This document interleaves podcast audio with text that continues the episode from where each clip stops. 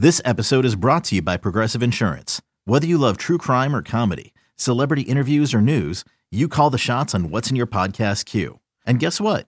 Now you can call them on your auto insurance too with the Name Your Price tool from Progressive.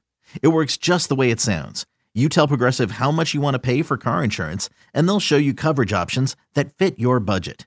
Get your quote today at progressive.com to join the over 28 million drivers who trust Progressive. Progressive Casualty Insurance Company and Affiliates. Price and coverage match limited by state law. You could spend the weekend doing the same old whatever, or you could conquer the weekend in the all-new Hyundai Santa Fe. Visit HyundaiUSA.com for more details. Hyundai, there's joy in every journey.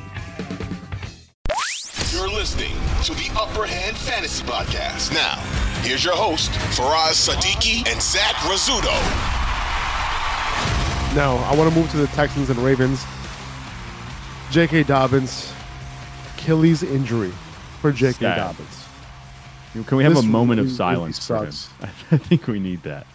This really, really sucks for J.K. Dobbins, man. Like the dude was in for such a big year. Um, you know, he had 80% of snaps in the first half.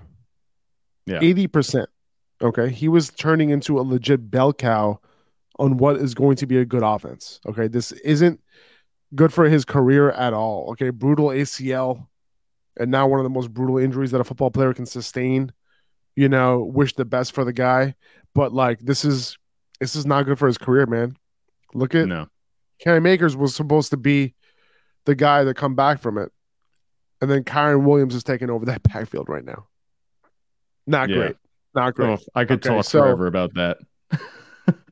I, you know, it really sucks, man. It really sucks. And I know that a lot of people, you know, drafted J.K. Dobbins because I was so high on him. But it's just like, what can you do, man?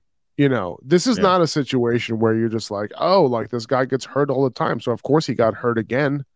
No, he he tore his Achilles. Okay. This is not a knee injury. This is a freak injury. The dude is just straight up unlucky. And it sucks, man. It sucks for him. And, you know, it sucks for everyone who drafted him too. But it definitely sucks more for him. That's for sure. Um, because Yeah. he was in a contract year. He was about to get paid potentially. You know, given the running back landscape, you know, who knows? If he had a big year this year, though, he would at least got a franchise tag. You know what I'm saying? Um, hmm so this is just a really, really shitty situation. It sucks. And you mentioned that his snaps were so high, he was actually getting that workhorse role. And it was amazing because we were really high. We saw this coming. You specifically. You've been the big J.K. Dobbins guy. You saw this coming. And it looked like he was going to be the next Josh Jacobs. But he had that 80% snap rate, the highest ever with the Ravens, pretty much in his career. And his previous high was 66% in a game. That was just the first half. Like it was just terrible to see him go down. Uh, When I saw the injury at first, I didn't think it looked that bad. Now I'm not a doctor. you know, he came Same off here. the field. Yeah, he, he came off the field. I think it was under his own power too. So it's like I didn't think there was a whole lot going on there. I was like, oh, maybe he tweaked something. You know, it wouldn't be major. But the fact that it's ACL, like you mentioned, this isn't just him getting injured. Like there are injury prone players out there, 100%. But this isn't that kind of thing because these are all major injuries that he's getting. So Yeah, man. This is like going to be the last we talk about J.K. Dobbins, unfortunately, I think, here, except for going back and saying, like, what if he's going to be one of the biggest what ifs, you know, pretty much, I think, in the NFL, you know, over the past few years. You talk about injuries taking away some talent. He was an excellent, excellent runner. He is still an excellent, excellent runner, but um, just sucks. Of course, too, like, the Ravens decide as soon as J.K. Dobbins gets out that they have to just pound the rock at the goal line with one running back. Like two touch two touchdowns for Justice Hill. That's got to be Well, uh, infuriating. this too. was going to be a three touchdown game for J.K. Dobbins, right? Like it was, that's what it was going to turn into. Um, and, and I'm, you know, Justice Hill got those those touches, and I'm personally aiming for Justice Hill if I'm choosing between him or Gus Edwards. Like I think this is a situation where a lot of people will, in number one, aim for Edwards, and number two, it'll be easier and cheaper to get Hill. Um, Hill was the preferred back all of camp. He was a standout running back throughout camp while Dobbins was out for a lot of it. And in this offense, you have to be versatile. It's a different offense than Greg Roman's offense. Okay. And Hill is versatile. Okay. And that's why he got those touches when he did. Dobbins Right. can still, you know, I think uh, Edwards can still close out games. Um, but Hill was the one getting those goal line carries. He got the touchdowns. Um, like I said, it would have been a three touchdown game for J.K. Dobbins, but I, I think Hill can continue on that momentum that he had in training camp. Now, can the Ravens bring in someone like Kareem Hunt? Maybe. Josina Anderson said that they're going to activate Melvin Gordon, but I think they like Hill enough for him to be the 1A in this backfield. Um, you know, Yeah. he's for me, he's one of the top waiver wire ads this week. You know, tomorrow's our waiver wire show. We'll prioritize all of these waiver wire guys. We're going to talk about a lot of them today, but we'll prioritize them for you for tomorrow's episode. So make sure you tune in for that. Okay. Yeah. Um, Justice Hill, just one more thing on him. I think Yeah. he's going to get a crack. It's not just going to be I think so. like one week. And if he has a bad week, they add somebody. He's going to have two or three weeks, I think, I think so. before they start to say, all right, maybe we need to bring somebody in. But if he plays well, then good for them. You know, it was actually a oddly uncharacteristic day from the Ravens. You know, the offense didn't look as explosive as I wanted it to against the Texans. Like there definitely could have been more points on the board. Yep. One hundred percent, one hundred percent, and you know, and we'll talk about it. And you know, Zay Flowers, ten targets, Yeah. the number one target for Lamar Jackson, forty-eight percent target share. Okay, like he's a legit wide receiver three next week with room for upside. You know, Rashad Bateman, you know, he only went three for thirty-five yards, but he only ran seventeen routes compared to Flowers twenty-eight, OBJ's thirty.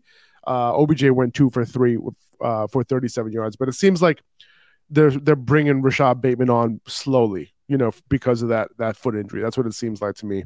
Um, Isaiah Likely probably the, the biggest disappointment. You know, getting only one target in this game. He ran a route Yeah. on seventy seven percent of dropbacks, uh, which is what you want. Um, you know, Lamar was just looking at Zay all day long, man.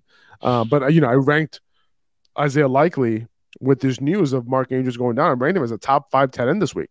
That didn't work out at all. Well, Why did that happen? Probably because you know there was he had better target competition this time around.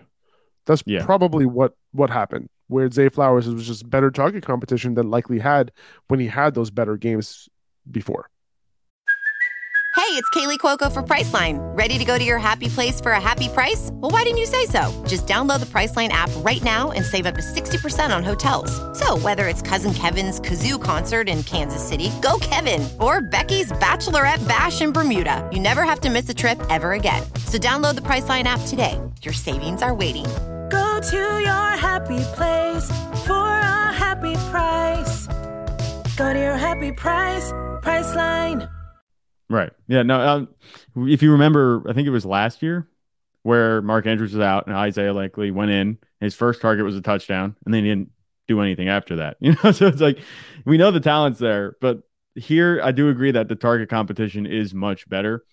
And the Ravens wide receivers played out pretty much exactly how we had been talking about it. So it's always good seeing that happen. You know, when we called it Zay Flowers, easily I think the most talented receiver here in the receiver room. I know you're big, you're a big Rashad Bateman guy, but I think Zay Flowers is just on a separate level when it comes to his athleticism, what he can do. He's more shifty after the catch, and you saw that on the first, I think it was first or second reception where it was, a, it was a screen, and that had to have been like three missed tackles for us. Yeah, on that yeah, one yeah. right there. It was sure. awesome. And Zay Flowers, he's pretty much taking this golden opportunity that's been put in front of him with Rashad Bateman coming on slowly, which makes sense. We said that would be happening. And Odell Beckham, he's just, you know, one of those guys on the side. He's a spot contributor at this point. He's a good veteran, good receiver, but he's not going to be shouldering a full workload. This is kind of how I envision it happening moving forward. Although I think Rashad Bateman, I don't know if we're going to be seeing 10 targets and then everybody else has less. Once Mark Andrews comes in, I think six or seven targets might be more in the realm of what we see on a weekly basis for Zay Flowers, but it's still going to be higher than Odell Beckham Jr. 100%. And even later into the season, we might see that even out between Zay Flowers and Rashad Bateman. But as things stand right now, Zay Flowers is your starter. Rashad Bateman, I don't want to start him just yet, just because Right. of what we've seen here. Mark Andrews is going to be back presumably next week. So I think he's going to still hover around a low target share, low snap share. But if he gets healthy, then we can have that conversation. I think that could be a couple weeks down the road. So right now, I think at some point, at some point he's going to probably start and play over OBJ, but that's not happening yet. And once that happens, then we can have that conversation. Because as of right now, Rashad Bateman, he should still be rostered. Don't drop Rashad Bateman. He's a bench stash for a few weeks. That that's Yeah. kind of how I see it until his snaps go back up.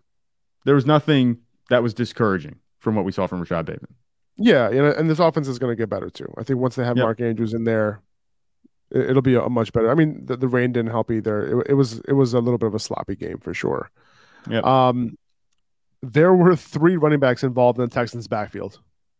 Not good for Dameon Pierce, man. Gross. He was the he was the primary early down guy, but less than fifty percent of snaps. Mike Boone was coming in, taking most of the passing work, most of the two minute snaps. Devin Singletary, he also came in. You know, he was stealing some random work here and there.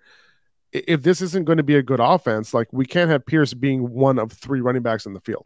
Like he definitely gets downgraded for me. Like I, I, I wasn't super in on him, and then I got in on him after watching preseason, and then now we're looking at a different type of situation here for Dameon Pierce. The offense didn't look great. I mean, th- this is their first game together, you know, rookie quarterback. Things are going to get better here. But I, I would like to see Pierce in a little bit of a better role, more of a workhorse role here than, you know, what we saw yesterday, what we saw today. Right. And the reason you were in on Dameon Pierce was potential receiving work, and Mike Boone just came in from the top rope and said no. Like, Yeah. I don't like that at all. Like, this wasn't even, I think, on the radar. Like, were you considering Mike Boone in this backfield? Devin Singletary Not is at the all. guy. Because, yeah, because Devin Singletary, he had that, you know, production. He was running a bunch of routes up in Buffalo. He wasn't necessarily targeted a bunch, but we thought if anybody was going to be taking targets, it was going to be Devin Singletary. But now Mike Boone, suddenly he's got the receiving role. If that continues, Dameon Pierce, is he in danger of being an RB3? because this offense is not that good. And I don't think it's going to be that good this season. Like it can take strides forward. If anything happens with that, that's going to be probably in the passing game, which they threw a lot of passes. But Dameon Pierce, it, it's the workload wasn't there. You talk about the usage, the production that he had, not very good. And it was all just distributed pretty much. It looked like 60, 30, 10, you know, in terms of the value of Yeah. the work that you're getting. And that's not going to be enough for Dameon Pierce, especially where he's being drafted. Not that he was being drafted too high, but you definitely don't I, want to see I, I wish it was I wish it was 60 30 10. Is worse it was worse than that. So it's like I don't even want you know, this needs to get better. Period. But Dameon Pierce definitely gets a downgrade for sure. Yeah. Um Nico Collins and Robert Woods got most of the t- targets for the Texans. Collins with 11, Woods with 10. Uh, Collins being tar- targeted down the field more. He went six for 80, 26% target share. That's what you want to see. Now, if you have Collins, there's a chance that he can be a wide receiver three this year. There's a chance for that. Okay. There's a bit of a wide receiver rotation here. Like these guys are, aren't running at 90% route participation. Um, but the guy who is Dalton Schultz, 91% route participation, only four targets, two catches for four yards, so severely underperformed. But if he gets dropped this week by whoever has him, scoop him up. Okay, I would scoop him up. Okay, throw him on. I'll throw him on your bench because the targets can catch up to him here. Ninety-one percent route participation is elite for tight ends. Um, you know, those four targets that he got in this game, like that could turn into seven. It could turn, you know, five for you know forty-five and a touchdown, right? Like that's what it could turn into. So he can be a tight end one still. Um, I wouldn't be too caught up on the stat line here, but like the underlying usage is way, way better than what the stat line looks like. Yeah, one hundred percent. That was one of the things I keyed on, keyed in on when I was, you know, doing my review of this game. I was like, all right, where is Mister Vanilla Ice Cream? Like I called him, you know, this past offseason. I was like, where is he? And you can, you didn't have to look very far. Not only was he Vanilla Ice Cream, he wasn't ice cream at all. Like there was nothing there with his production. I was like, okay, what's wrong here? Because we did see in the preseason some concerning snaps, you know, that he was playing where other players, Teagan Quitoriano, whatever his name is, I think that's how you pronounce it. He was getting some snaps in there this is what you want to see, even though like this is the best case scenario given the production that he had. Because he was on the field, he ran the most routes of any Texas player, which was encouraging. And the targets Yeah. weren't there. That's one thing. But we always talk about, like you said, the regression to the mean with the routes run and the targets. Dalton Schultz, he still has low tight end one quality. I'm not counting on him having as high a ceiling as I thought he might have in this offense, but he can still be a solid, you know, relief tight end, especially in a week where a lot of the top tight ends were out and could still be out, you know, for a week or two. 2400 Sports is an Audacy company.